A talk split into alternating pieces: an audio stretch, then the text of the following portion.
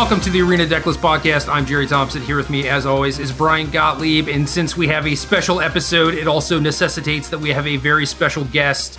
And that person is a returning guest in Nick Prince. Hello, Nick. Hello. How are you, Jerry? I'm good. Better that you're here because I thought that I was going to have to go through this historic episode basically with just me and Brian. And I, I, guess Brian's been playing a lot. I tried to play a little bit. I didn't have a great experience, but I know that you've been playing a lot, and now you get to talk for eighty percent of the cast.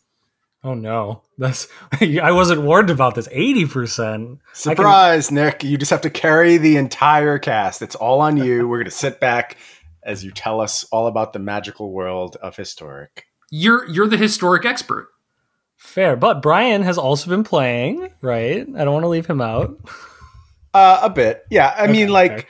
look, Jerry and I share very similar approaches to Magic, where even in our like most fascinated with a format, I think we both tend to do way more thinking than actual playing. So even if I'm hardcore engaged, it's not like I'm a hundred games a day type person.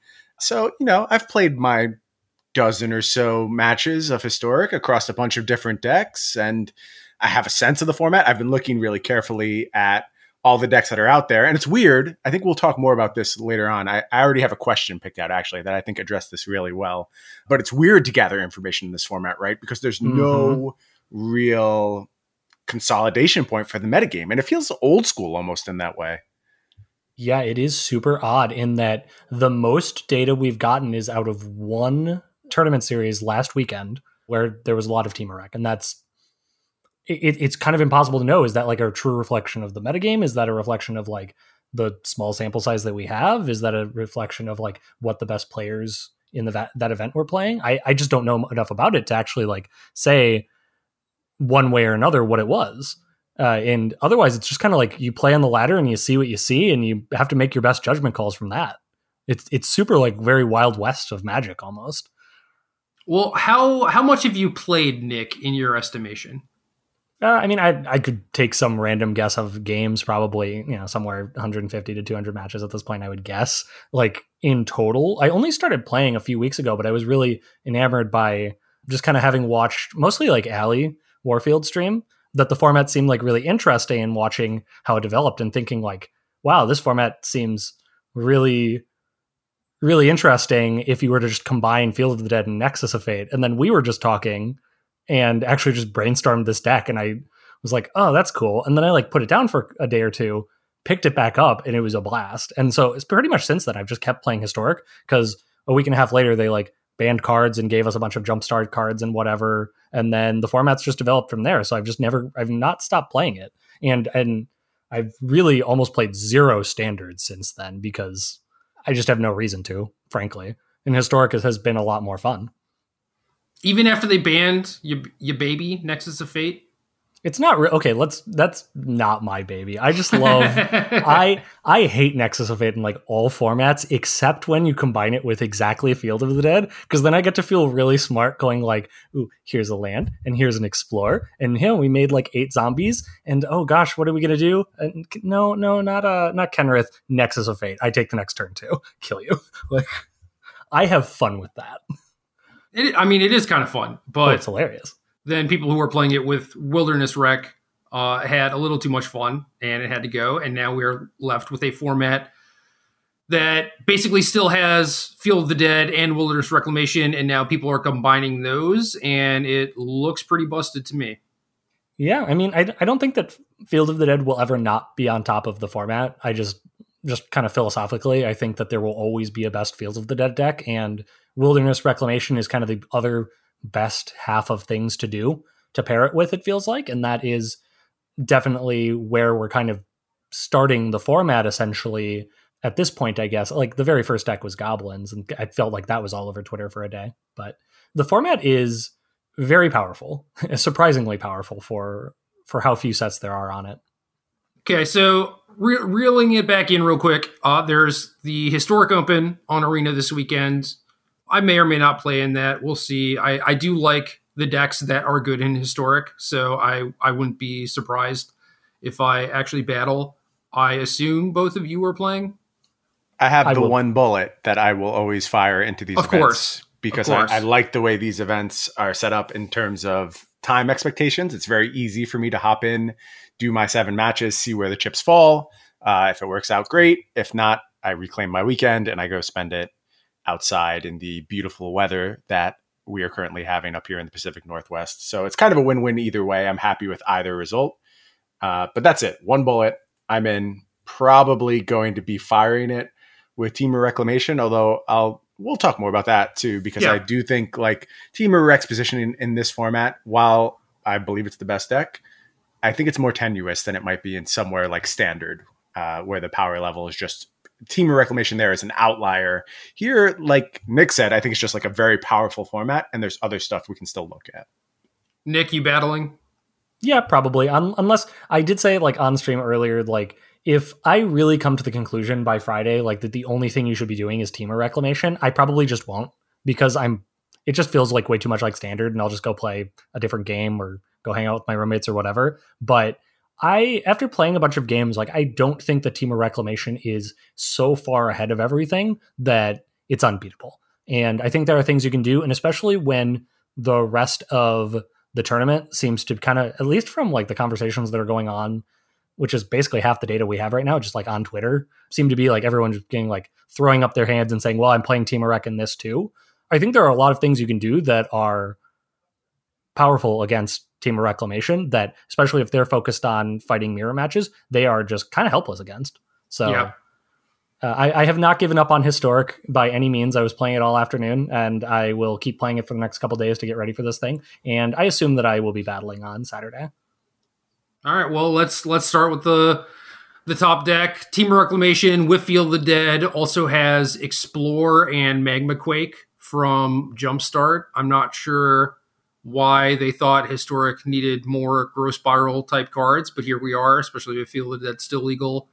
I, I said that I had a little bit of experience playing historic, and after an unsuccessful attempt to combo with Tishar and a couple of Lurises, apparently that just doesn't work on Arena. I played with this deck, and just after the first match, it was very clear that this deck was very powerful because you have so much redundancy with all the explorers. You have Field of the Dead just being a very very low opportunity cost win condition and backup plan to expansion. And then uh magma quake also just oddly happens to solve a ton of problems. So i i wrote about this deck uh, over on star city today and basically my analysis started with an assessment of how good this deck actually is. And based on last weekend's results it's problematically good. There was two tournaments that I was able to find browsing through the data. Uh, in one tournament, 37% of the metagame played Temur Reclamation, and the deck still had a 61% win rate. I don't know if that excludes or includes mirrors. I think it includes mirrors, which means it's actually better than that. Yeah, that's and wild. The other event, only 15% of the field played the deck, but it had a 72% win rate, which is just like preposterous. And there wasn't another widely played deck in either tournament that posted above a 50% win rate. So it's just okay. like historic level dominance and pardon the redundancy there, but incredible, incredible stuff from Temur Reclamation. And it's based mostly on the three pickups you mentioned. It's Magma Quake to be able to deal with not only the aggressive rush down, which previously was a problem because of like the Storm's Wrath tension, where you had to give up your Reclamation turn in order to sweep your opponent, and they could claw their way back into the game. Now you get both, so that's way easier. You always ramp from two to four, like 100% of the time, because you have eight explorers and also playing somewhere between 30 and 32 lands, depending on your personal leanings. I play 32. I think the default is like 30 right now, but my experience has been if you make your land drops, you win. So just make them and stop worrying about it. And then, of course, the final pickup, Field of the Dead, gives you inevitability in all these late game situations. I played a match against Azorius Control, and I literally, from the first turn of the game, was like, I can't lose here. It's just not possible. You can't you can't play a long game against Field of the Dead. So picking up all those points has left all the other decks in the format in a really, really big hole, it feels like. Yeah, it's it's interesting that these tournaments I they obviously Temur Reclamation did very well. It is kind of difficult to parse just from me glancing at it how much of that was kind of an innate advantage of like a prepared field knowing to fight Temur reclamation specifically, and how much of it was that three days earlier, the only thing anywhere in historic was goblins. It was goblins. all muxus all the time. And the cards, for the most part, that are good against wilderness reclamation aren't good against goblins. And the cards that are good against goblins aren't good against Temur reclamation. And so you pr- I'm imagining that when everyone looks at this format and they see, well, we have to stop Muxus. This is the only thing that matters. This is probably what 50% of the format or of this tournament is going to show up with.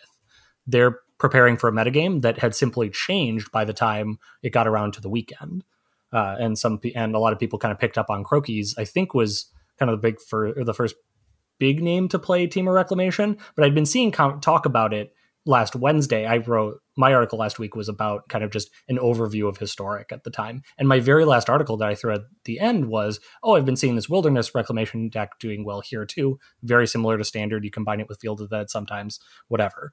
And then you know, I wrote that on Wednesday. By Friday, it was becoming more popular. I don't know that the format had time to adjust by Saturday and Sunday. Obviously, having played since then, it's also still just incredibly strong, but I don't know that it's like that strong. I don't know that it's like 60 and 70% win rate across the board I, strong. I agree with you. I agree with okay. you 100%. Because because I think there's some actual weaknesses here. And one of the weaknesses that first pops out to me is what I previously mentioned as a strength Magma Quake. Like Magma Quake is really, really good at dealing with two specific spots. It's really good at forcing your way out of the like Narset Teferi almost locks that like standard Azorius decks would put you in. And it's really good about managing a super small battlefield like Goblins puts together, or you know, any other kind of uh, mana accelerant reliant deck, or like small uh, mono red decks or small aggressive black decks like really, really strong card in those scenarios. But if instead you just go big bodies, rotting Regisaur, uh, Spawn of Mayhem, Questing Beast, there's there's a whole bunch of very reasonable large creatures that you can realistically play in aggressive strategies that Magma Quake is not going to do well against. To say nothing of just flyers, because there's a big blind spot there too. And that really pointed me in the direction I took with my first attempts to come after Temur Reclamation and it's kind of easy to do so as these decks are built now. Now, saying that, I think Temur Reclamation adapts better than many decks in history. Like, it's just so good at having a new game plan in sideboard games, uh, even in the main deck if you want, but you have to have figured that out. And I'm not sure these decks have done that. Yeah, and from from my experience, like looking at different builds and trying to build my own version of Temur Rec, it certainly seemed like the sideboards were just kind of thrown together. Like Yep. Aside from the mirror match and goblins stuff like that, you didn't really have a clear enemy. Yeah, I think that's a good assessment. And even with main deck cards, like there's a whole bunch of slots that being treated as flex slots where I saw a bunch of mystical disputes or Thassa's interventions or even some Tale's End, which I, I think is actually an interesting card in the format, but still very unfocused in a lot of ways and not really clear about what you're going after.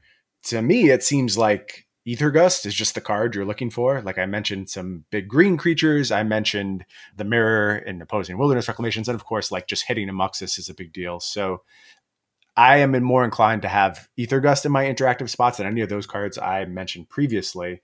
But still, like that's assuming a lot of things, and there's a lot of other ways to come at this deck once you know it's a real thing. Right. I, I was basically just saying that, like, say, you know, mono blue or something with rotting Regisaur becomes the way that you attack Temur Rec, then they will adapt. But there's definitely going to be a period in between there where like they don't have the right tools because they just have like scavenging ooze in their sideboard, which doesn't do anything, you know. So uh, we're we're going to be doing a dance in the next couple weeks, I think, where people adapt to Temur Rec. Temur Rec does a little bit worse. Temur Rec adapts to those. And then does a little bit better. You know, maybe the matchups uh, in some cases are not solvable, but at least they'll pick up some percentage points and uh, we're also still like fleshing out the rest of the format where like Jumpstart added a, a, bunch of potentially good cards, and there are the anthology sets and stuff like that. Like there's a lot of stuff that people haven't perfected or even really started to work on yet. So Temur Rec is the de facto best deck currently because it's pretty obvious in how you want to build it and of the Dead is still oppressive to like a lot of different strategies, but I do think that this is a format at least where it can be dethroned. I'm with you. Yeah, I agree. I've had it's interesting because you you mentioned one of the cards that I think is has been very strong, which is Tale's End for me. Just because when you're looking for cards that overlap between goblins and wilderness reclamation, because goblins has still been all over the place, and I assume that especially in the best of one portion, it's still going to be all over the place. Tale's End feels like actually a pretty reasonable spot where a lot of the ways that a blue deck is going to lose in these like kind of drawn out games is Shark Typhoon mm-hmm. making its presence known and it's a counterspell for Shark Typhoon or the important part of Shark Typhoon, which is the giant shark. So I've actually I've actually started using that in some of my lists uh, because it can counter both Muxus and the shark that I end up dying to all the time. God, I you just made me realize that the first part of this thing is best of one, which I'd forgotten yep. about. Yes, it is. Oh yeah, I guess we I guess we didn't actually explicitly talk about that. Saturday is just best of ones, so that's fun. Yeah, it's not great. Oh well. Let's check. I'll, let's check in on that at the end after we've talked about all the decks and like given our opinions sure. and see if there's anything that gets a staunch upgrade in best of one. Yeah. I so I had this list of decks that we're going to talk about. I'm going to skip around a little bit because we mentioned it briefly. Goblins. Nick, are you a goblins expert? Uh, not an ex- uh, not an expert by any means. I've played it. I've played against it a lot. I feel pretty comfortable in talking about what it can and can't do. Mono red and Rakdos. Talk about both. Uh, so the mono red version of goblins is typically a lot more focused on just resolving Muxus. How are you defining Rakdos? Or like, are we count? We're not counting the the Phyrexian land that sacrifices a creature and makes two no. black as Rakdos, right? Okay. No, no, that that card is just busted. I just mean like all the Death Dweller. Yeah, exactly. Okay, I, we're on the same page then. So the mono red versions, like very, you know, shout out to Austin Yost. He was the the one who I think made kind of the most streamlined version that I've seen the most of in terms of just mono red, which is you cut all the like kind of all the obvious cards you would include in goblins, like Fanatical Firebrand and Goblin Chainwhirler, and your deck is basically Skirk Prospector and Wily Goblin and Goblin War Chief. That's the one that discounts them, if I remember right. Uh, Correct. Trying to get out Muxus as soon as possible. And if you don't know what Muxus is and you're interested in playing Historic, uh, they are four red red for a 4 4 goblin, legendary goblin. When they are cast, you look at the top six cards of your library and ETB, put, ETB, Nick. Oh, sorry, yeah, sorry. When it's uh, when it enters the battlefield, uh, you look at the top six cards of your library, put all goblins with converted mana cost five or less into play. But with all the creatures that all the goblin lords that give haste, you then usually just attack for the win with some arbitrarily large number of goblins. Krenko Mob Boss, which is a I think that it's a rare from like Ravnica, one of the Ravnica sets. One of the most important pieces of this deck because with haste, you can basically double the number of goblins you have, and they can feed another Skirk Prospector or whatnot. So it's a very resilient combo deck that, in my mind, it's a combo deck. It plays more like Scapeshift than than an actual aggro deck because if all you're trying to do is just wrath their board a couple times, you're just going to lose to a Muxus coming off the top and basically being six cards all by itself. The Rakdos version of the deck plays a little bit more of a fair game. They play um, Dragonskull Summit and Blood uh, Blood Crypt to be able to support Call of the Death Dweller and try and control the board a little bit more, especially useful in the mirror because Goblin Chainwhirler and Call the Death Dweller together is a very impressive combination of cards where you basically uh, are just building machine gun. Yep. It also plays well with Fanatical Firebrand, and you can get back Conspicuous Snoop, which is another key card in the deck. Yeah, I want to give a shout out to a version I saw from uh, Carolyn Kavanaugh. It is Rakdos Goblins, but there's no black cards in the main deck. It does still have Phyrexian Tower, which seems super smart to me because, like you said, it's basically just about Muxus. And then it's again still the streamlined Muxus build, you know, for Skirk Prospector, for Muxus, for Snoop, for Wily Goblin, all the stuff you would expect to get you there as soon as possible. And then the sideboard has access to Goblin Chainwhirler, Call of the Death Dweller, and some Duress as well. And I really thought, as far as Goblins builds went, this was the one that impressed me this weekend. This was the one that felt like, okay, here's a Goblins deck that actually contemplated a format that was going to do things to try and slow it down, to try and stop it. And it had some strong B plans, it had plans for the mirror, whereas the other versions I saw were still just like that super streamlined version. And those decks got obliterated in both these tournaments. The win percentage was 45%. And that's both versions combined, uh, 47 and 57 was the record. So not a good showing from goblins, but I think this Rakdos build looks markedly stronger. And most of what took up that percentage of the metagame was just straight mono red builds. Okay. So what do we think going forward? This is just like something that uh, is just default, one of the most powerful things that you can do in the format, but people are able to adapt to it fairly easily.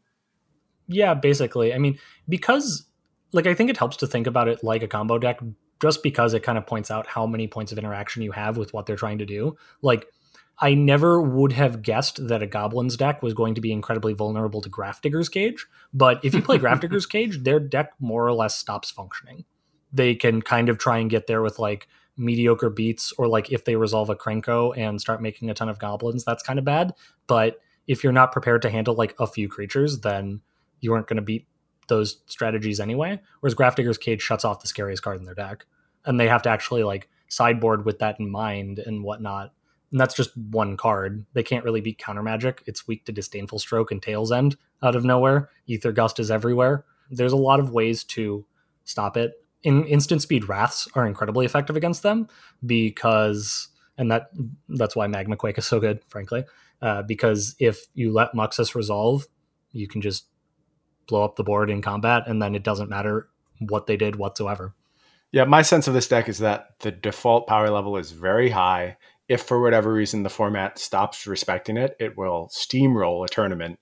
But there are so, so many good cards against it right now. And I think it's going to need some real legitimate B plans before it can really get back into the metagame. And I I just don't see them. I mean, you you've got 37 creatures in your deck. So it's like you kind of only do this one thing, and it's going to be real hard to diversify your game plans uh, and not take away from that explosiveness that's so critical against a lot of other decks in the format. So I'm not predicting a big rebound for goblins, but if it stops being respected, it might just go off. All right, for the next group of decks, I'm going to be very disappointed if you two cannot help me out with this. Uh, Bant Ramp or Golos and Azorius Control, kind of all looping these together as like the mid range decks trying to fight off the format. And between the two of you, I feel like y'all should have played a lot with these decks. If they were playable, then maybe I would be on board with that. But I just think like wow. running these into Temur Rec is a recipe for disaster. And I I don't buy the whole like I have Teferi, so I'm good against Team Rec, especially now. Like I told you, playing against Azorius Control with Field of the Dead in my deck, it it felt easy. And granted, I, I'm not in Mythic, I just don't play enough volume. So I'm playing against competition, which is not the staunchest competition. So I'm going to have an edge in those long drawn out matches in most cases. But it, just from a strategic standpoint, it doesn't seem like you get much benefit from doing these watered down versions of Temur Rec, which punishes so many things so, so well. I'm hurt. I'm sorry. I'm sorry to be the bearer of bad news. No, because I'm just I just don't know what what alternate reality we have stepped into where you're saying that Azorius control is unplayable, and I'm over here like, actually, I think Azorius is a reasonable choice. Uh, no, sir. Not interested. Well, uh, maybe you could tell me. Tell me your plans. How are you answering these Temur Rec decks? I I know you're not the type of person who's going to go. Well, I have Teferi in my deck, so I'm fine. So you've got something to tell me about. Well, what if you have what if you have Teferi and Field of Ruin? Surely you're fine then, right? I do. I mean, it's so. not a. You mock that. It's not a bad plan. If you have a bunch of wraths, which you want against go, uh, goblins anyway, you have a bunch. You play four Field of Ruin because you just need to blow up all of these all of their fields and then suddenly their b plan is non-existent and they just cantrip a lot then what do you have to worry about? Exactly uro and explosion. And you have a ton of counter magic sharks. And then sharks, and sharks. are terrifying sharks is the sharks is the one part that I f- had to go to Tale's End for and then even then like i got the matchup to a point where it felt reasonable. I don't know that i'm favored or whatever but like just like I, I've been winning, but like you said, I don't know that that means that it's good or if I just like you know played better or whatnot but it doesn't feel bad either. It feels like every card in the Temur Rec deck is legitimately a problem for you. And granted it's 30 x lands and 8 explorers so if you're only playing 20 cards they better be very good cards.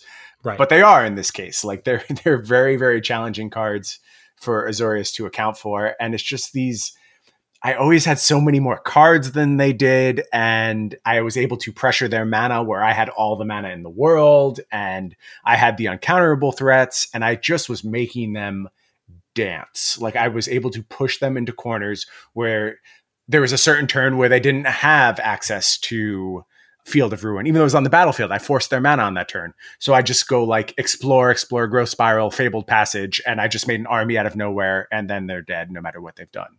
So again, I'm banking on a lot of skill disparity, but I do think really good team Rec players are going to be able to force that a lot.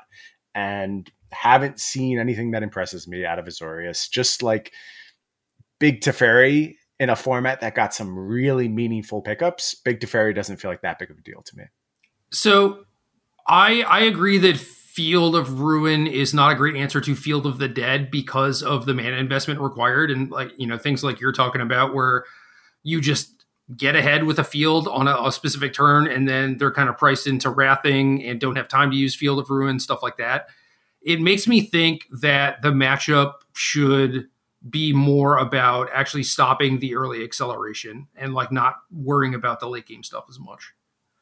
Yeah, I agree with you in the abstract uh, that that I'm, is I'm not, a good thing to do. I'm not saying it's doable. I'm just right. saying that like that's that's where you should probably be trying to focus. Yeah, and I felt this way about like when I was rebuilding Mono Blue, for instance. Like early lists of Mono Blue I looked at had no spell pierce, and I was just like, no, this is wrong. The way you can participate in this matchup is by challenging these acceleration spells. So I agree with you. I just don't know that Azorius Control has the tools to take advantage of that as quickly as you need to against these decks because there's there's so much redundancy there. Like you're just going to find another ramp spell and do it over and over again. But your your point is sound for sure. I would say that I think in best of three that this deck is that Azorius is not well positioned, like just because it is too close. Although I think I I'm not certain which one is actually favored, but it's close enough that I don't think it matters. And I if I have to play against this matchup, probably four of the eight or whatever matches on day two, I probably just want to be playing a different deck. I think for best of one, where they have you know, Magma Quake is okay, but incredibly mana intensive, especially if you're just smart about not ticking down Teferis and stuff like that.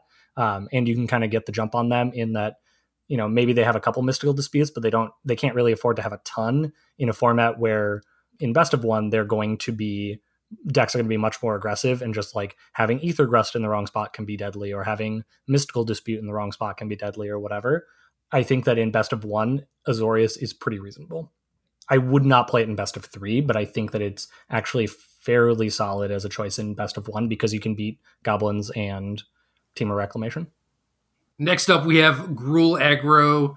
No more Burning Tree Emissary, but this deck still seems solid to me. Uh, this is one of the decks that I actually lost to. I got outsized on my Magma Quake, certainly, and then uh, Goblin Ruinblaster post board is obviously pretty tough uh, when you have some actual clock to go with it. Gruul seems to me like it should be solid against Temur Reclamation. It's filled this role before where it was the deck that punished the, the Reclamation deck just before the bannings. Slowing down a hair is pro- a little problematic, but on the other hand, they no longer like win the game if they untap with Wilderness Reclamation. They usually have to like get a couple explosions off or whatnot. So maybe it's just okay to be a little bit slower because they're a lot slower now yeah. versus before. Where what would scare me is like actually the goblins matchup. I don't. You really only have one plan, and that's just hope they die before they resolve a Muxus. Agreed. That scares me. But if that if that matchup's on the downswing, then like maybe that just doesn't matter anymore. It's very possible that like if you make it to day two of the tournament, registering this deck is just a good choice because maybe the goblins players aren't there. Yeah, I would say something to the effect of like try jamming a bunch of Grafdigger's Cage because the other card that I think is problematic is just call the Death Dweller plus Goblin Chainwhirler. Sounds like oh, uh, a nightmare for Gruul. So this is a deck I like in theory because of the sizing aspect that we talked about before.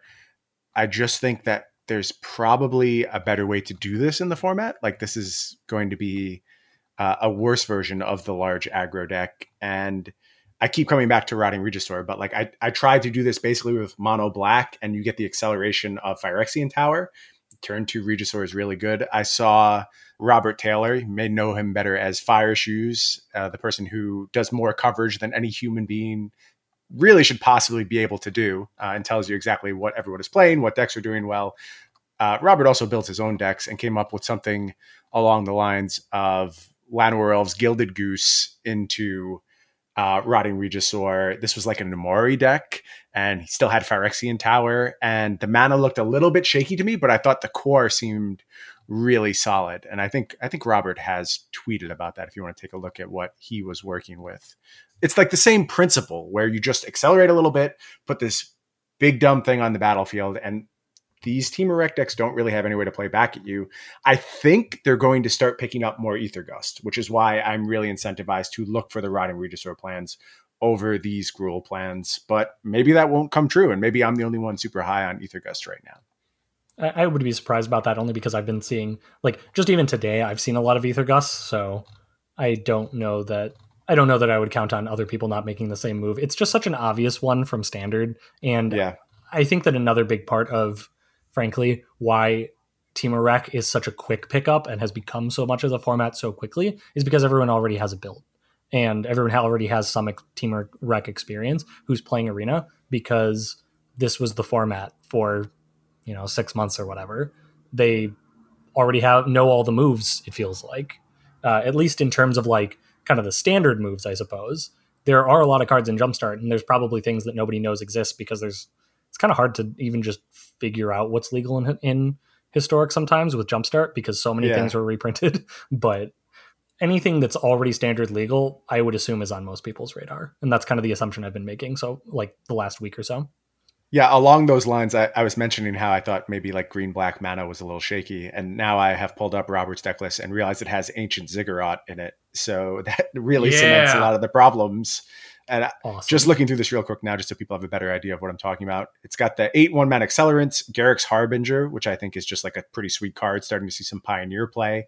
Three Phyrexian Towers. It's got Questing Beast, Spawn of Mayhem, Goreclaw, Nightmare Shepherd, Bone Picker, Massacre Wurm as the rest of the creature base. So able to kind of fight those goblins where, you know, we mentioned Gruul maybe having a problem there. Robert put together a real plan against goblins. So uh, he had a lot of success with this deck. I thought it looked quite good. Uh, I was very intrigued by it. Yo, Bone Picker Phyrexian Tower is nice. Yeah, yeah. There's a lot of good synergies here. I, th- I thought the deck looked really promising.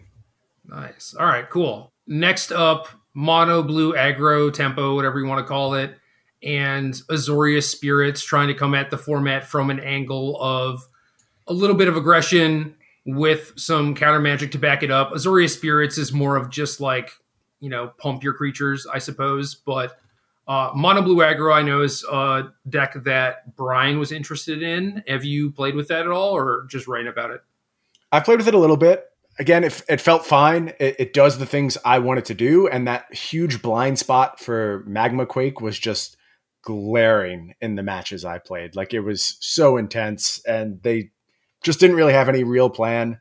You have plenty of counter magic you can lean on. Using Spell Pierce to challenge their early plays, I think, is important the list I'm seeing still tend to go Brineborn Cutthroat. I really dislike that card, and I just want more spells to pump my Pteramanders. That's really where I'm getting my big bodies from. Also, cards you don't know that are in historic. Actual curiosity is there as well. So if you want, you can just build uh, four Curious Obsession, four Curiosity. So you always have that one mana, get your extra cards flowing. And I know you both played some mono blue and standard you know the difference between having that curious obsession and not having it. It's like you're playing with a different deck. And again, this is kind of like the explore situation. You just always have it now. You always have that set up. So uh, I think more one drops, leaning a little bit harder into that plan. And this deck has some potential, but and there's always a but. I just am clueless what you're supposed to do against goblins. You can go to like four Aether Gust and some cages, which is what my plan was, but does not strike me as a particularly good matchup. Yeah, I've seen a lot of cerulean drakes running around. I don't really get what it's supposed to do. Like, I guess it blocks Muxus. I mean, That's, that that doesn't do enough. Well, right. Like, I'm just like, I don't like. It's certainly there. It stops you from dying maybe instantly if they don't have Krenko.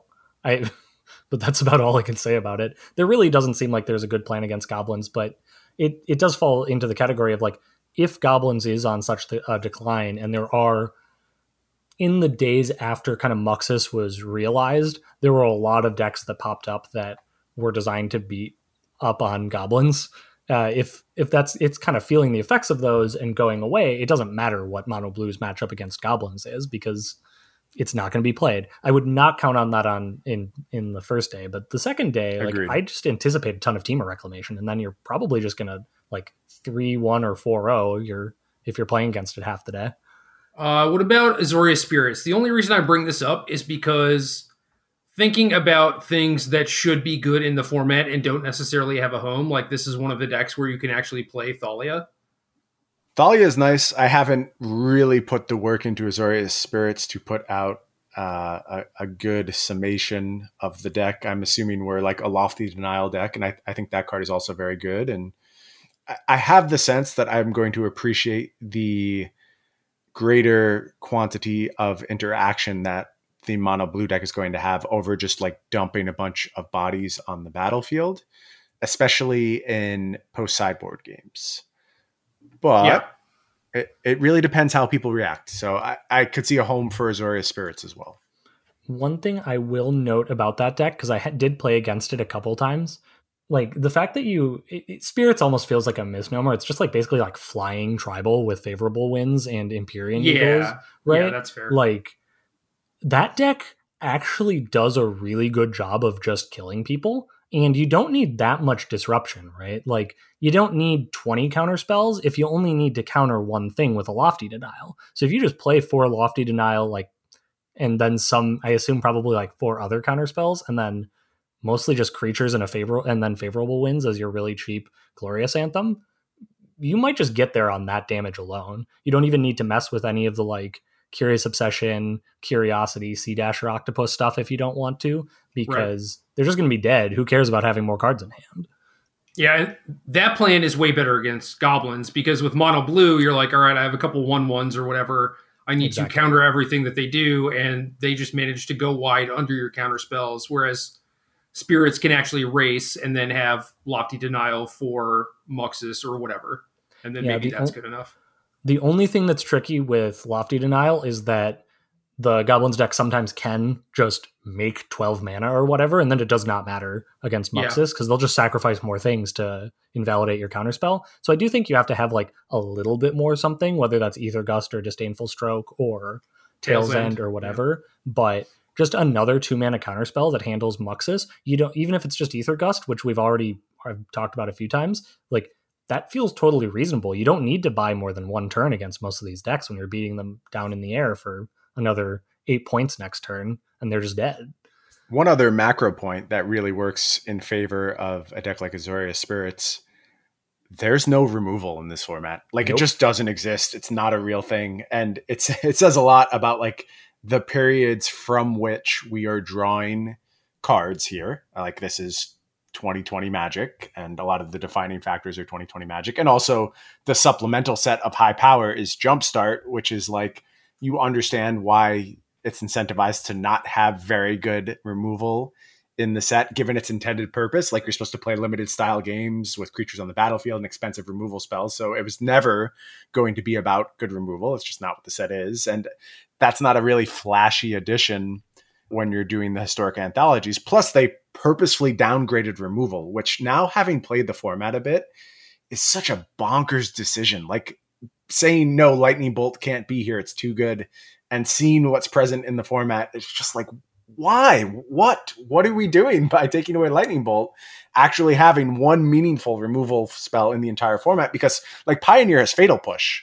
No Fatal Push here. It's just absent. There's there's nothing on par with the quality of other cards present. So that's a really really good point in favor of the Azorius Spirits deck. Pillar of Flame not doing it for you? I don't think so. I don't think that's going to get the job done. Funny thing is, is Lightning Bolt might actually help the Temur Rec decks more than anything. But uh, maybe, but if, that was if, that was not the concern. It was just like know, this card's too good. Yeah, I mean, if you get rid of uh, Field of the Dead or Reclamation or whatever, like then yeah, it becomes a, a net positive for the format. I think. Yep. Uh, another deck in the vein of well, I owned this in standard already is Rakdos Sacrifice. Uh, to me you get some cool stuff like Stitcher Supplier, Phyrexian Tower, but this seems so underpowered compared to what everyone else is doing. Hard agree. Yeah, Phyrexian Tower is a really, really powerful magic card. Like I don't want to undersell that one, but the rest of this deck is just the standard deck plus Stitcher Supplier, and Stitcher Supplier feels like a oh, I'm happy to have this card, but it doesn't change what you have going on. Like it's small upgrades for all your other stuff. And most of these decks aren't even doing like Kroxa stuff. And that would be the biggest potential upgrade when you're Stitcher suppliering.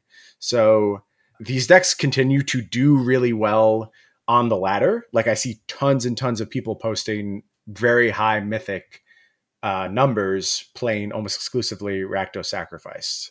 So I don't know what to make of that. Uh, in the tournaments, they were almost absent. They just weren't a factor. And my read on the deck is that it's a little underpowered for everything else that's going on. I tend to like Rakdos instead of Jund in general, like in the in the scope of standard, but I actually feel like for historic, the best way to approach this sort of archetype would just be playing a bunch of towers and Bolas's Citadels and just trying to combo kill people. Yeah, I buy that. My only problem with that is that if the format is already kind of moving in a direction where like Tale's End is present, like that's just kind of the same problems or whatever. Yeah. You just end up doing a thing that the format's already preparing for. It's already ready for kind of ground creatures. It's already wanting to have Grafdigger's Cage anyway. Yeah, Grafdigger's Cage. Like it it feels like it's a deck that was meant to prey on goblins and then accidentally lost all the same cards that goblins lost to.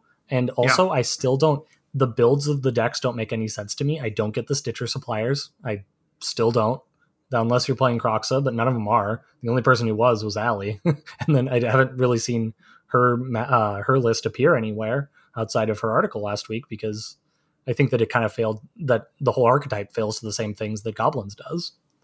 Yeah, well, from the Jund side of things, I think well that a we're not at a place where everyone is like main decking Tale's End or anything. Sure. We might we might get there, you know, but we're not yet. And I agree with Stitcher Supplier not really fueling anything all that much, but I would try to look for a way to do that. Like I would be wanting to play maybe more Village Rites and Call the Death Dwellers and stuff like that. Probably not Kroxa, but I don't know. I feel like Stitcher Supplier versus any Gutterbones type of crap that you would be playing otherwise is probably an upgrade, even if you're not going super hard on it. But I would probably not play it in the Jund one. I don't have a whole lot more to say about this deck on it. Like I just I I've lost to it a couple times. It feels like it's kind of, you know, stuff happens, variance doesn't go my way and then I lose to it, but I don't feel like it's well positioned and I really would be surprised if it's good against Temur Reclamation. Yeah, agreed. I, it needs an overhaul. Kethis or uh, Underworld Breach, any sort of like Diligent Excavator combo deck. Brian, I imagine you've played with these quite a bit. Yes, I have. They're solid ish. Like, again, a lot of the same problems where these are battlefield focused combo decks. So it, you're basically like worse goblins in some instances, which is which is bad. If you're going to do this thing, like do the best version of it.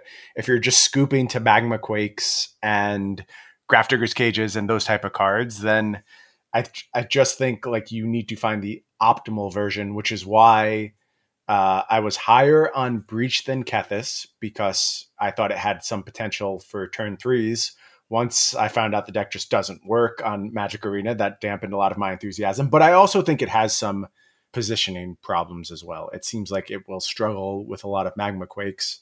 I started messing with Song of Creation. It's not as good, but there's something there. There's a lot of redundancy in your zero mana artifacts I don't know. I, I want to spend more time on that idea because I think if you're working with one of these archetypes, what you're actually looking for is a glass cannon turn three deck. Like that's the only way these are going to be better than presently available options. And I don't think Kethis or Breach can reliably get to that point where it felt like Temur Song had the potential to maybe get there if it was tweaked pro- properly. I didn't get there, but it, it just is more appealing to me than either of these two decks right now.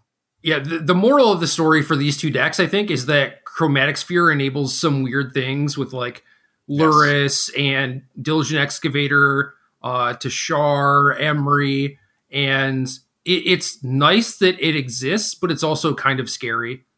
Yeah, there's also Kinnan Bonder Prodigy, which is Right, another yeah, card yeah. that like I have messed around with. I mean, that's what's in my Temur Song list right now. It's how you go off with like your Mox Ambers and Chromatic Spheres. So that needs to be explored more. The Kethis stuff. I mean, we talked a bit about Kethis with Neoform in Pioneer.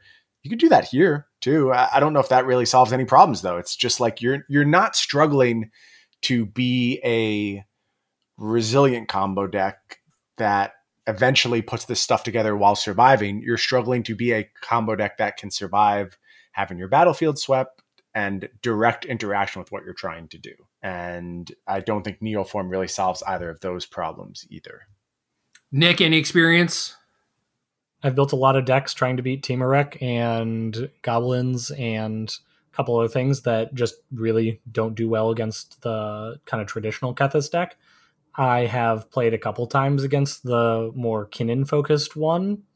I haven't lost to it, but I don't know if that's that the lists aren't tuned. I don't know if that's that they can't exploit the Lurrus interactions correctly. I'm just not totally sure. Although I haven't actually seen that come up in any of my games that I remember. I remember watching Emma do it and it worked for her. So I don't know what it is that causes this interaction not to work, but maybe that's why I'm not seeing it just almost at all. Is people are running into this bug and then drop the deck because it's like, well, if I can only count on this to do actually work sometimes or it just never works for me or whatever, then I haven't Yeah. really played against that. I've just seen a little bit of it.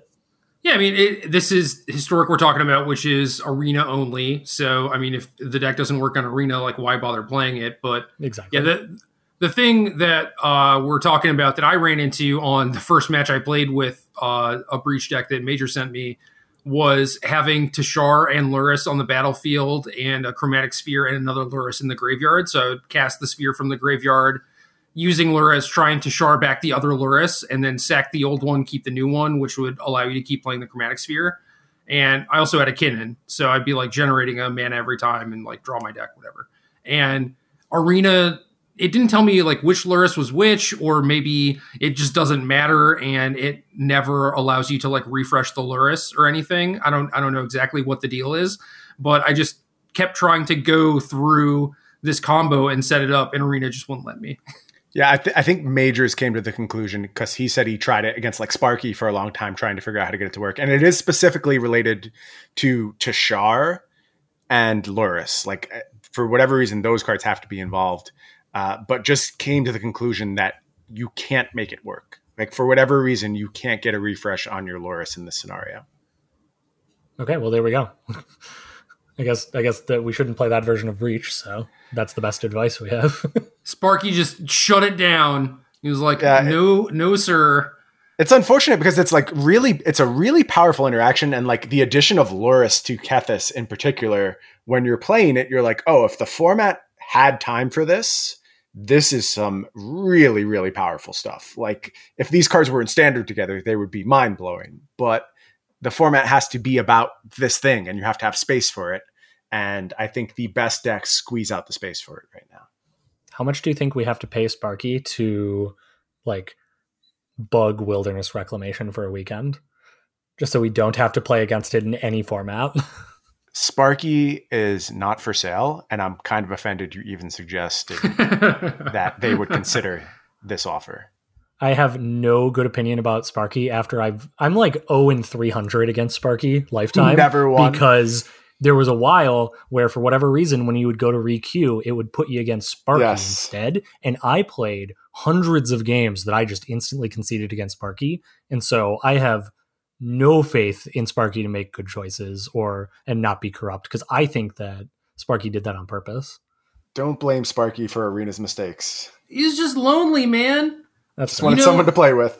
You know the backstory of Mimikyu? That's basically Sparky. he's just trying to make some friends. Poor Mimikyu. Yeah. Okay, that's sad. All right. Alright, next Sparky. up.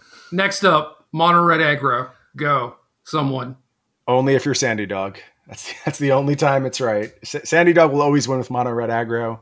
Nobody else will. Aaron. Aaron Yeah. as well. That's another good point. Yeah. But specifically in historic, it hasn't struck me as a good option. I like having the potential of like a turn three kill if I'm going to get aggressive. But like we're talking about Magma Quake, right? And so if the whole format is focused on Magma Quake, then having the reach of burn spells starts to get pretty appealing. And I guess my input would be that if I was going to play mono red aggro, it would probably be like Viashino Pyromancer, Wizard's Lightning, light up the stage, and as much burn as I could possibly put into it.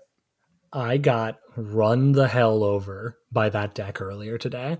I think like all of the mono red versions I had seen up until today were all just like the standard versions where it's like, well, I'm gonna there's all these fields of the dead, so I'm gonna play Embercleave and Anax and whatever. Mm-mm. And nope. then somebody yeah, and then someone cast turn one Ghitu Lava Runner against me today, and I was like, oh no. I know what that means. And I just like the next three turns I just got hit for a million and I there was nothing I could do because I wasn't set up to fight a battle over burn spells. And even if like you have Aether Gust or whatever, like so what? They paid one mana for their Skewer the Critics or whatever, right? Or one for their Wizard's Lightning. You've basically just played a two mana healing salve. It's terrible. See, Lightning Bolt would be too good. I mean, I was I almost said it then, but I figured I could talk about it in this section where it's like we basically already have those cards. You can just play yeah. the wizards, like, right? Skewer the critics. Yeah, there's there's lots of ways to cheat for your lightning bolts. I, I don't know. I you know, I, I discount these decks out of hand because I'm not very good at playing them, first of all, and they're not really my style. So I wouldn't take my opinion that maybe this deck isn't that great too strongly. But talking about this path, it seems reasonable. It seems to be dodging what the format's about. And that's that's when I will play mono red. When I find an angle where I'm like, oh, they just can't contemplate this mode of interaction. They have no pure life gain, but I don't know. Since Uro's been printed, I have not found myself in a moment where I'm like, okay, I'm comfortable playing hard mono red right now. Yeah, Uro definitely seems problematic because even just gaining three life is like that matters solid. a lot. Like as long as you're not putting the lightning bolt back on top of their deck or whatever. So maybe you have to just be like experimental frenzy again, but then mm-hmm. you have your vulnerability with your runaway steamkin. So I, I, don't know. Someone better than me with mono red can put this together, but I am seeing some principles that show a way forward for mono red. I'll say that. Yeah, I think if you're playing Embercleave in mono red, you're probably doing it wrong. I don't think that's the best way to approach this format. I would agree. Uh, more decks that could potentially use Thalia, mono white life gain, or humans. We've seen some multicolored human variants. We we have the mana for it between like Shocklands, Checklands, Unclaimed Territory, Ancient Ziggurat. The big problem is the lack of good one drops. Really, I mean, we have Isamaru now. That's legal in Jumpstart. That ain't a human. Mm, that isn't a human. That's right. Okay, so we're talking about just the just humans. Yeah, that gets a little tricky. So there's there's like white aggro. Yeah, well, there's Dauntless Bodyguard, uh, Venerable Knight, I've seen some with like Giant Killer, Fervent Champion, etc. But like you know, the two drops, you have uh, Thalia, Meddling Mage, Lieutenant, right? Is Thalia's Lieutenant legal in Jumpstart? I honestly did not know that. No, I thought it was in one of the anthologies. I could be oh, wrong maybe, about that, okay. though. But you have uh, Benalish Marshal and uh, General Kudro, Kitesail Freebooter, Dire Tactics. Like the deck has a lot of tools. It is just really missing out on ones. I wonder if you could fix that with Ancient Ziggurat and just like one drops that are in other colors. Because that really yeah, it's, an, it's an interesting puzzle. I haven't seen anything to draw me to this deck. Out of these two, like I'm kind of more interested in mono white life gain. There was a moment where I had a thought like, well, if my life total gets big enough and I like in some way interact with the actual reclamations, is there just a point that you can maybe outscale Temur Rec? By playing mono white? And the answer is no, because of Field of the Dead. But it was something I tossed around in my head and couldn't really find a way to put together. I don't know. I mean, these decks seem like they're there to be a bit of a red herring. And I think that casual competitive players, like people who want to win, but it's not only their primary goal, love these life gain setups. And I feel like that's what all these cards from Anthology are supposed to be enabling more than a real legitimate threat to the format. So on the topic of life gain, I played today. I was playing like my Sultai Field version, so it's you know kind of already it's a totally different deck, but has similar weaknesses to Temur at times where flyers can be really problematic because and Magma Quake not hitting it, they only have some sharks, whatever, all can kind of add up to any big flying threats becoming a problem. And just between Healer's Hawk and then there's um the angel from the core set that we never in standard got to pair with Heliod, but like in this format we could. Maybe it kind of takes up that Linden spot that we have a lot of the time. Resplendent Angel, 3 3, and then you can pay a bunch of mana and give it plus 2 plus 2 in lifelink. And if you gained enough life, you make a um, an angel. That card actually kind of starts getting scary when there's a bunch of other life gain going on between like Daxos and maybe like the Soul Sisters type stuff. Soul Sisters specifically is actually pretty solid against goblins. So I was I was looking at the life gain deck today, and there are enough good one drops that I think you can streamline the deck and play a mini life gain package while still having like venerated Loxodon. Yeah, that sounds reasonable too. Because the actual white one drops are not that good. You're still on the hook for like Dauntless Bodyguard and stuff like that. Whereas if you you're just like whatever, I'll just play Soul Warden, Serra Ascendant, whatever the thing is that that taps to make an angel if you're seven points higher than you're starting, stuff like that. I, I think that's a much better deck. That sounds cool too. I think there's something there. It just would take somebody who plays a lot of mono white aggressive strategies to figure it out. And frankly, I've never done such a thing and will never admit to it. of course, of course. Well, I don't know. That was one of the decks I was looking at, and I'm certainly going to try it because when one of the anthologies dropped a while ago, I got like all the Serra's Ascendants and like Ranger of Eosas and stuff, and I played a little bit with that deck. So I, I have all the cards, and I think it could be good. And now you're telling me this thing is best of one? Like it might be a, a great day one deck. Especially if people are playing a bunch of aether gus they can't yeah. sideboard them out. Yep exactly. On just as long as it's uh as long as we're talking about just mono white generally i played a bunch of best of one today. Mono white auras was a deck that i saw a ton of on the ladder and it looks like i only know i only recently found the person it's i think it's ginky g-i-n-k-y MTG on Twitter posted this list, and I'd like seen it retweeted somewhere. Maybe it was Arena Deckless, and then and thought like, oh, that's cute, and then didn't think too much more of it until I played against it over and over and over today. And it's basically like a core spirit dancer deck that plays like Selfless Savior, Alseid of Life's Bounty, and then like Adanto Vanguard and Stonecoil Serpent as the things to suit up. And the deck is really resilient to what everyone else seems to be doing in the format, it feels like uh, at least in best of one. Like I assume you could adjust to it in post board games, but if you're never getting there, like it kind of dodges everything. Magma Quake is never going to hit anything out of this deck. Even if it does hit something, you have to cast it for a million because the creature is gigantic. Your shark is never going to te- is never going to be big enough in time. So you really just have to focus on killing them. And Temur Rec doesn't necessarily kill someone that fast. It effectively yeah. wins a lot sooner than it actually wins. So if they if you make one threat they can't stop, it's kind of like they're you're playing boggles against them and they just lose. Yeah, that sounds interesting to me. That that might also just be the thing for best of one. One thing that's becoming very clear in this conversation, if nothing else, is that there's blind spots in this format. Yep. Like very clear oh, yeah. blind spots. And if you can identify them for this weekend, you really have a big edge on the field. Absolutely.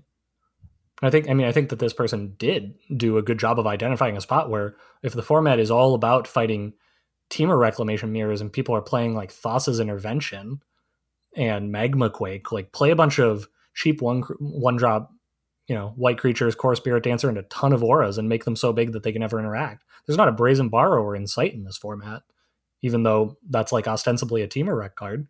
They just can't afford to play it anywhere. All right, so I, I did some typey typey and did some research, and it doesn't look like Thalia's Lieutenant is in the format. So oh, okay. I I, I thought I saw it in one of those sets, but I guess I was wrong. But also, while looking at humans deck list, I found someone with just gilded goose in their humans deck. And it's like, all right, loose. That that solves the the one drop problem, I guess. Cool. I will note, I would believe you on Thalia's lieutenant being in the format solely because it, it's slowed down to about once every other day. I learn a new card is legal in historic. Yeah. Yep. Like some like Felix messaged me that Maelstrom Pulse is legal this weekend, and I was like, what? When was that printed? Where is this? And then I look, pulled it up and like, sure enough, there it is. Was that in one of the anthology sets? I think so. I thought it was. It wasn't in Jumpstart, I don't believe, because I did go. Yeah. I made a I made a point of actually going through Jumpstart, so I at least would like recognize, like, oh wait, this is actually legal if someone tells me. It's just wild to have a format with like no conceivable basis for understanding what, like, you've just thrown out all pretenses of we use logic to shape our formats, and it's just nope, you have to memorize this list, find out, or don't participate. And that's the only way you can engage with historic. Did you know Gatherer doesn't have historic either? Well, we're a Scryfall family here. Nick, oh, I know. So... I'm I am too. But it, somebody told me that, and I was just like, Yeah, okay. I'm glad I bought Scryfall all the time. Yeah, that's that's gas. I went I went straight to Scryfall when I started looking at historic decks, and it was yep. great, obviously. So Scryfall for life. Next deck, Elves. This this kind of got some attention for like half a second. Yeah, they got the new one drop. Um, Alice, is it like Allosaurus Shepherd or something like that? Who knows? It's like a one two. You're with questing beast level of text for one mana. It's like it can't be countered. Your green spells can't be countered, and you can pay a billion mana and make all your creatures into five five dinosaurs or something. That card is nice. Uh, this deck is not. It's worse, worse, worse, worse, worse goblins without yep. the really cool top end. So I mean, you get you do else. get to Craterhoof Behemoth people. That's a cool top end. It is cool. I, lo- I love Craterhoof Behemoth. Like I really do. One of my all time favorite Magic cards. But you're not going to trick me into playing elves. Yeah, there are better ways to hoof if you want to do that. Yep. Well, in case y'all haven't noticed, we are we're like in kind of the dregs of of the format of decks that probably aren't very good. So I'm going to continue with Jeskai Feather. Any any thoughts on that? That was just a deck I saw in a few places, and I'm just like, why? Yeah, this deck put up good results this weekend. Actually, I think it lost in the finals of one of the tournaments. I actually think this goes back to the like Aura's principle, where it's just like, okay, play my one thing. It has flying. Temur Rec can't deal with this. I'll force it through and protect it with Gods Willing and all this stuff. And that was good enough, I guess. It seems like there is a better way to execute this plan. All these decks, like, we're basically floating around a very small number of core plans. And since the format is in its very early stages, there's a lot of similar ways to execute the same plan. And those are going to get crunched down. And I find it hard to believe that Jeskai Feather is the best way to execute this plan. I do believe you can do this thing, though, and have some level of success. Yeah, Feather specifically strikes me as probably not the way to go against uh, to go about it because Feather was Feather was always kind of like an anti-aggro deck more than it was an actual aggressive deck. Like it was the aggressive deck when it needed to be but it was right. never the better. reckless rage. It felt like a right. reckless rage deck. Exactly. Because what you were doing was preying on the other aggro decks by being a little bit larger and having a repeatable removal spell. I don't know what reckless rage is supposed to be good against. I guess it's kind of solid against goblins, maybe. But I, I that's about it. That's the only thing I have. Like, I guess the Aura's deck probably doesn't want to see a reckless rage either, or like these mono white decks or whatever. But that's that's such a small amount of the field. Meanwhile, it's Gruul, right? Like that's kind of like the only thing. Is is it even fast enough against Gruul? Yeah, why not? Like maybe. Yeah, I guess. Like you just have to get to turn four and actually be able to like reckless rage and and uh and feather or whatever, and then you might just be dead to like a primal might on something, just crushing feather and then running you over or whatever. Yeah, that's fair. It feels like if you just want to be the bigger aggro deck, just just be Gruul. Yeah. I mean, regardless, I think the plan of build one big thing, get around Magma Quake, hopefully get around Aether Gust. Uh, hopefully, people aren't playing Brazen Borrower. You know, like that does yeah. seem like a viable plan in this format. Yeah, I'd agree with that. All right, what about Orzhov Vampires or Mono I haven't seen this one. No, I don't. This not one. Have to, you have to tell me about it. No, it's just it's the old standard deck. Is just Sorin is a magic card, and you use that to do things. Sorin's good, but like Sorin's like 2019 good, and there's 2020 cards around. So yeah, there is there's a fairly large disparity between 2019 and 2020. Let me tell you. The only thing you could sell me on is that Adanto Vanguard is like somehow props this deck way up, and at that point, I kind of wonder why like we aren't just playing like mono white with a million one drops and then eight effective Adanto Vanguards, like the standard right. mono white deck that did well. Yep but instead of like some of the you know the worst one drops, you get like Isamaru or whatever. Cool. So many thumbs up for Orzhov Vampires. Yeah, uh, any any tempered steel fans? That's another card that's like okay, this is kind of cool. Uh, you have all that glitters as another very powerful payoff, and then you play a bunch of ornithopters and actually just like very very bad cards, obviously to enable this your your explanation of the deck seems to have have told us things about the deck. It's like I assume we have Steel Overseer in here is like our other artifact payoff, and then sure, yeah. I, I mean, I think that one is just like too slow and mopey to be good, even in a format with no removal. Just everyone goes so much bigger, so much faster than Steel Overseer. So I've mostly made up my mind about this deck, but I do have one question: is is it a venerated Loxodon deck too? Uh, if not, it should be. Yeah, that's the conclusion I quickly came to. Like, there's the sizing thing going on. If you get your tempered steel down, it does a good job of getting like that's what I would focus on. I wouldn't have the steel overseers. It would be more about like creatures that get appropriately sized out of magma quake range, and then of course ornithopter flying above it anyway. And combine that with venerated loxodon, well, maybe that's enough to play through Temur Rec. But again, just like dumpstered by goblins, you can do this a million different ways. You can do sizing a million different ways, and uh, I don't really see what tempered steel does better than the other ways to do it. Cool. All right, fi- final deck, and this is only here because of Brian and the fact that he is named Tiny Bones in Zencastr today. Tell me, tell me all about your your Tiny Bones deck, Brian. Look, I'm not here saying that Tiny Bones is the best Magic card printed this year.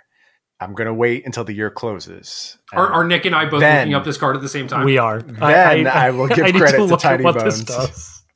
It's so funny because it, it's not even like if this card was in standard, I'd just be like, nah, I, I wouldn't care about it. Be- but because it's called Tiny Bones and it's like weird and only in Jumpstart, I am very excited about it when I know I shouldn't be. it is I gas. It's It a is- cool card, and I want to coo- play it's it a with cool Waste Not. The art is sweet. I don't know. I just want to like read stories about Tiny Bones. Not that Right. they have any sort of lore anymore, but you know, Look, the day I can't find any joy in magic anymore, I'm going to wrap it up. I'm not going to keep doing this when it can't make me happy. And Tiny Bones makes me happy. Someone come up with a dope Tiny Bones deck. Break it. I will play Tiny Bones. Oh, you don't even have the heck one. out of you. No, I'm not going to spend my time doing that. I need someone else to do this for me. I, I played against the Tiny Bones and I was so excited for my opponent as I beat them to death. But I was really pleased with what they were trying to do. And there was a point where if they drew their sixth land, Tiny Bones was going to kill me. But they didn't, and they lost. And I don't know. There's, there doesn't seem like a good way to do any of this stuff, but it is fun. It is cool. And I really want it to be a thing. Okay, so we've got to play Tiny Bones and like the Stitcher supplier package and Kroxa and Phyrexian Citadel. tower. And then that the Citadel can power oh, out Tiny Bones' six mana ability. And oh then no, maybe we are you we can are playing tap. tower. Yeah, you, you want Phyrexian Tower to ramp a little bit, which makes sense. Uh, I think the one I played against had like Liliana, Waker of the Dead, and Okay. yeah, a bunch of cards that didn't really seem to fit in the format, along with Tiny Bones, which is. I I mean, what do you think? Do you think it's a power? If you saw this in standard, would you be excited about it? I, I really don't think so. But in this context, it's been all I can think about just constant tiny bones. Well, it depends on how many ways there are to actually discard cards, right? It's like I'm not going to jam this in my deck to try and like Thoughtseize them or something. But Right. if there's a bunch of like vicious rumors and Lilianas and a bunch of ways to do that and just kind of go off, then yeah, cool. Like let's do it. I've been on this quest to make the mono discard deck happen basically since Kroxa came out, and it's just failed over and over and over, and it will continue to fail even with Tiny Bones in the mix. But I'm definitely going to get some Lilianas, some Davriels, Waste Nots, my spot discard stuff, get Kroxa in the mix, and lose a whole bunch. But Don't forget, don't doing forget it. vicious rumors. That one's key. Thank you. Yes, constructed All Star, Vicious Rumors. So apparently, just as long as we're on the topic of this card solely for it being cute and fun and interesting, apparently since we don't get real lore anymore, they um my chat informed me that like mostly because somebody didn't realize this was fake, but the account during the Jumpstart previews put out a thing that said that um, the story of Tiny Bones is that when Erebos was killed or something in Theros Beyond Death, that Tiny Bones became the new god of the dead. And that's fake. That's apparently fake, and I'm very upset by it because I was all Aw. about the idea that this th- that this thing was the new god of death. Yeah, that would be gas. That'd be I was excited for Tiny Bones to get their chance. That seems great. Do you know this card costs forty five dollars? I just What? realized. It, it costs it costs one wild card to me. I don't know what you're talking about. Yeah, no, This what is is- paper magic? What is money? What? How is that possible? I, I guess there's as many people who love Tiny Bones just as much as I do. It might just be that the product's hard to get a hold of. Well, How it's- hard? It's like probably that is real hard to get a hold of. it's probably a, a reasonable commander, right? I guess it is And each at opponent. each end step, if an opponent, okay, maybe. I don't know how much discarding is going on in Commander, but Well, if you have Tiny Bones as your commander, I hope a lot. does vicious rumors say uh, each opponent? This Each is the opponent? clutch. this is the clutch uh, tech, the clutch commander tech. Uh, it is each opponent. There we go. We've broken commander. Yeah, but no, this is just if an opponent discarded a, t- a card this turn, not for Oh, each damn. opponent. Yeah, so I would you want, absolutely like, just- draw four cards or whatever. You just want persistent discarding happening across everyone's turn. And I guess there's like Wheel of Fortune effects and things like that where it might happen somewhat reliably, but I'm not going to pretend to be a commander expert right now. I just know I love Tiny Bones. That's all that matters. All right. Well, everyone can send Brian their favorite Tiny Bones related stories on Twitter or something. Make Lots sure of to tag Tiny him in Bones every lore. post. Yeah. Or, or if you have any Tiny Bones official lore to fill him in- in on, there's a, a distinct lack of it. Apparently, Or, or I guess in this case, Tiny Bones fanfic. That that could also play. I am dreading what is about to be in my inbox. awesome. Then we've done our job. Well, of course, every week we go to our friends over in the Arena Deck List Discord and ask them for their burning questions. And if they come up with one that tickles our fancy, we reward them with some type of trinket uh, when they aren't lost in the mail and difficult to find. We're gathering trinkets, though. At some point, there will be a wave of trinkets going to all of these great questions. And this week's great question comes from Quincognito, one of our favorite cephalopods and one of the people who keeps Scryfall running for us. So we appreciate Quinn quite a bit. And they want to know how deep are the tiers for this format in an actual tournament setting? How viable is it to play meta targeting decks over consensus best decks right now? And I think this is a really good question because we just spent a lot of time talking about a lot of decks. And obviously, there were some we felt very strongly about Temur Rec, Goblins. We see them at the top of the format. But there's all this other stuff floating out there and we're trying to prepare for this event this weekend how seriously do we have to take all of this other stuff or can we just play these decks that are hard targeting Temur Rec goblins and that's it I think it's a really good question. It's one that I, I don't have like a fantastic answer for because I could really see kind of taking it in two di- two directions. One is his point, like how viable is a meta targeting deck? How how broad is the information that people are getting just from like ladder or you know if people aren't playing a ton, some people are playing every single day, tons and tons of games, but that's can't possibly be the majority of people either. There's going to be a lot of people who've only played some. They might be working off week old information and whatever. On the other hand, there's also it's it's like information when something starts spreading, it spreads instantly, right? This deck that I had never seen before like a day or two ago was all over the best of one ladder today, that mono white auras deck. And I don't know if that means it's going to be heavily played on Saturday in best of one, if this just like maybe this like it's just popular today and it won't be by tomorrow. It kind of feels like when there's a few different people who really set a lot of the metagame, and it's probably best to pay attention to them. And so it's like Fire Shoes and Crokeyz, and I assume that if uh, whatever the Arena Decklist podcast is retweeting, uh, if Jerry were to put out, you know, like this is my best of one deck, or this is what I'm playing registering this weekend, just both days, don't care. I would assume Nah. that that's going to be a big part of the metagame. But Nah, I would people- look more People don't to- listen to me. Nah, don't say that. People absolutely listen to you, and you know it. Like I would, I would say that like the t- there aren't so much tiers. Is like it's almost like you should just look towards personalities. I guess is kind of my best answer for like this format because there's otherwise no data except for like the two tournaments last week. but that's not unique in the history of magic right like i can, I can think of other scenarios like I, let's just go back a year and think about the scg tour just look at what Lotus Box was doing, and that's what was going to be everywhere. Like literally, there were people flying from all over the country into oh, all the locations blend together. Uh, we were somewhere, and I met like four people who were like, "Yeah, Lotus Box said this deck was broken," and then I flew here because I was so sure of it. And this was like the breakout tournament for the Gilded Goose Urza deck. So that shaped that metagame, and there was like six copies in the top eight or something silly, and obviously Crokeyz has that effect on the ladder all the time it it is a real way that information spreads in magic you just need to ask yourself how valid is, is this information sometimes it will be very valid. It's, there's a reason these are the people who are followed. They're very good at what they do. But even when you're very good at identifying the best deck, you'll fail sometimes.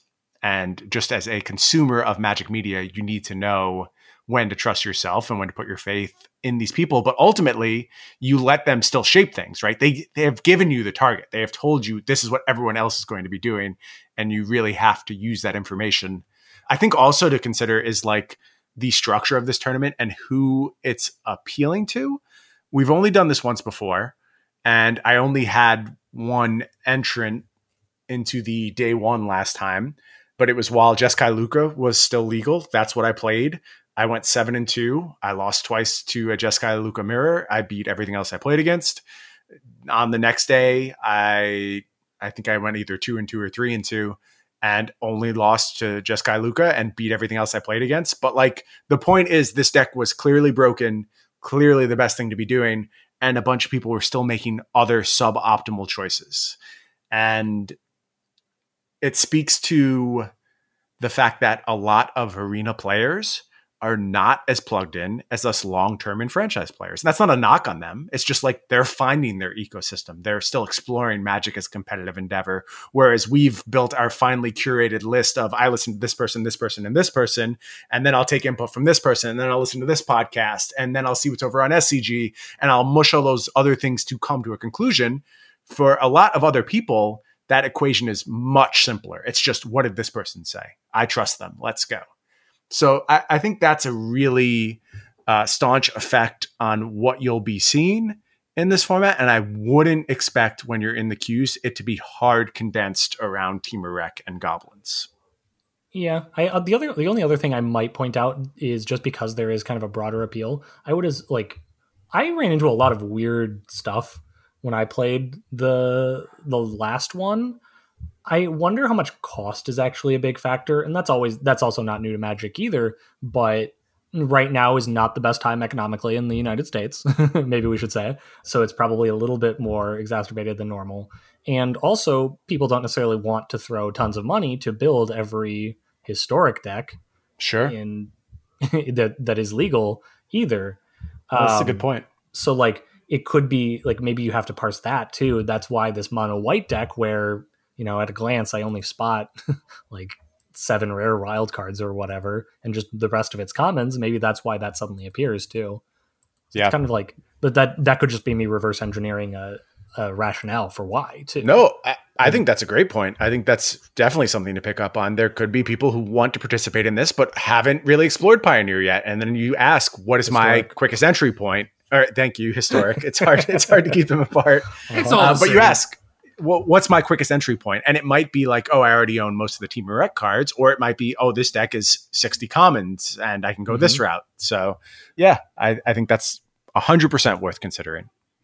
Especially in the context of these open tournaments, I really agree with what Nick said about uh, you know some some portion of the arena players not being super plugged into traditional sources of information or I, I, mean it's it's either because they're relatively new still getting their footing on magic in general or it's just like they they just don't care you know? Like they're just going about their business playing with whatever cards they want to and maybe following some personalities but definitely not like all of them. And the open tournaments as a result tend to have like very very odd metagames. So for something like this i don't necessarily like the idea of like trying to make a hard read on the metagame if you can do a soft read where you select a deck based on it just like having naturally good matchups against the the top couple of decks, like in this case Temur and and Goblins, then cool. But I would definitely not be hard targeting anything for this type of tournament because you are just going to slam into things that you hadn't even thought of or considered. And that's just a, a really dangerous proposition to get into, especially for a format that's relatively new, like historic. And Jumpstart is a fairly powerful set. And we've talked about how there are still a lot of things that have gone unexplored. I mean, one of the things that my opponent tried to do to me was like amplifier plus like the big cycling monsters and then like sleep and stuff. It's like, okay, cool. That's a that's a wild one. I mean, there's also infinite combos floating out there. Yeah. What's the one and is it? Uh, it's it's seen some play. Nick, do you know what I'm talking about? Oh, Curiosity Niv Mizzet. Mm. Yeah, that's one. There's there's another one too Oh, that wow. is escaping me in the moment. Yeah, Uh, so Curiosity Niv Mizzet did the other day. And I was that's that's interesting. okay. Yeah, th- I mean, there's other stuff out there too, and Mhm. I'm still kind of jaw dropped by Curiosity Niv Mizzet. That is really really cute. It was a Jeskai deck too. I was like, the disrespect. Cat trying to cast blue, blue, blue, blue, red, red, red in one turn and play Wow. Teferi. Okay. There are there are Uh, a yeah. decent amount of dual lands. Just don't Sure. put basic plains in your deck. Yeah, that's fair. Yeah, that that's a wild one, but there's other stuff like that for sure, and probably undiscovered things still, Like tiny bones. like Tiny Bones. I want to follow up with one one other thing, just because like you're both of you seem to be saying don't hard target. Would you say don't hard target both days or just day one? Certainly day one. Definitely not day one. I, I, again, I like a soft read better than a hard read here, but day two, I would expect to play against a lot of top tier, just not the entirety of of day two. I I don't even like talking about these topics anymore, but like you have to say something about skill gaps, and I think that can probably also factor into your assessment of whether you want to make a hard read. Uh, I, I think playing a deck like Temur Rec, you can cover a lot of skill gaps. And your concern as one of the better players who will be participating in day two might be to ask yourself, how do I beat the other good players? And give yourself a little bit more leeway to f- figure out games of magic. Like there's a reason we play the games of magic. There's a chance for expression and chance for you to leverage your skill and not closing that off in day two, where I think there will be a very big disparity. Like you're going to have people like Jerry or PV in day two, and then there's going to be people who are just kind of discovering arena. And again, not to disparage them in any way, but there's a gap there. And maybe taking a way to consider that uh, when you get to day two as well pushes you in the direction of another hard read. Just saying, I think the best players are going to play Temur Reclamation. That's where I'm going to stack my deck. Yep. That that is currently my thinking. Personally, is to I probably will register totally different decks day one and day two if I had to take a guess. Because I really want to just slant to beat Temur Reclamation and play a strategy that otherwise like is resilient enough to be good against the rest of the field, and then I can just leverage the sideboard, basically just post board against Temur Rec. Whether that's Temur Rec itself or something else, I don't know yet. But- Yeah. Yeah, I think I think my current plan is to just play something, uh, maybe like mono white auras that is very strong in best of one, and then sort of reevaluate for day two. I mean, I would I would love to play this Temur Rec deck. Uh, would just have to find a better sideboard than a lot of the sideboards out there. I think because a lot of them don't do a good job of covering the field. But yeah, day day one might just be like, all right, let's let's hammer some people. Let's see if we make day two and let's try and exploit the fact that this is best of one and then just go from there That also has the advantage of being over really quickly if you're only taking one shot. Very true. i would like to say i'm only going to take one shot but we'll see I have faith in you only taking one shot. We'll see if you you prove me wrong. i might take zero who knows Right. I, I think that is as likely an outcome as one shot. Seeing you grind like 10 shots into this tournament would really shock me. i don't think there are enough hours in the day for 10 shots but could make it Well, happen. maybe if you're playing mono white or auras, you might be able to get it done. If you O2 a lot, oh that's a yeah lot of shots. yeah that's that's probably fair we'll see how many bullets i have in me then yeah, I think I got two. I don't. I don't think. I, I don't think I'm going to try more than twice. I would guess. I just don't care enough about a tournament that doesn't qualify for anything, etc. fair all right nick thanks for doing the cast again Yeah, obviously absolutely. always a pleasure you're great uh tell tell people about you and where to read your stuff and whatnot because i don't think we did that last time Uh, I mean, we might have. I just didn't do anything yet. uh, oh that might be true I didn't start writing for TCG Player for four months. So uh, if you don't know who I am, uh, I am Nick Prince. I am a writer for TCG Player. I write weekly. Uh, I have now started streaming at twitch.tv slash Nick N Prince. Uh, if you want to go follow me, I appreciate it. I just got affiliate or whatever because I really only started streaming just because, I mean, frankly, quarantine has me kind of out of things to do. so I'm picking this back up again. Uh, otherwise, you can follow me pretty much all the time, all day, 24 7 on Twitter at twitter.com slash Nick and Prince. That's it. That's just that's good branding. Having yeah, that's just hashtag thing. good branding. Also, yeah, I mean, I don't know. I got nothing else. Where else are you going to find me? You're not going to find me in an S- at a SCG tournament anytime soon. You're not going to Yeah, find me fair. at a, your local Grand Prix. You're not going to find me at the grocery store if I could help it.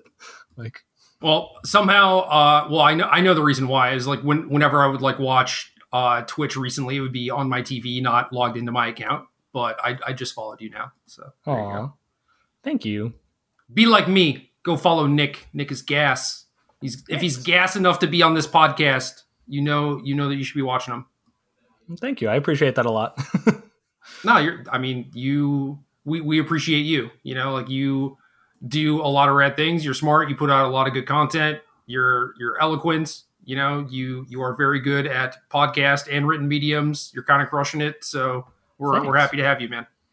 I appreciate both of you to, a lot too. It's been it's been great, like just having you both to to chat with or play League of Legends or whatever during during quarantine because kind of a weird time. It's it's been great having you come do my job for me and carry this cast for 80% it. So I, I the wasn't feeling is mutual. It, I I mean I'm I was the one who wanted to play Teferi, so maybe I'm just new, the, the new Brian. yeah, just step in for me. That's probably for the best for everyone involved.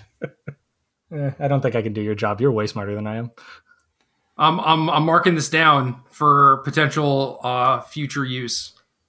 There you go. I've given my endorsement. If if bad things happen to me, Nick is to take my place. That is Or- my or my good passing things. wish. I hope that never happens. or, or good things or good things. It could be good I've kind of man. disqualified that possibility at this point. Like, are there still good things that happen to people? I forgot all about this. Yeah, that's fair. Me Mm. too. a little, little too real. On that bright note, you should probably sign us out of here, Nick. All right. I think last time I was really quiet, so I'm going to go loud. Do it. That's game.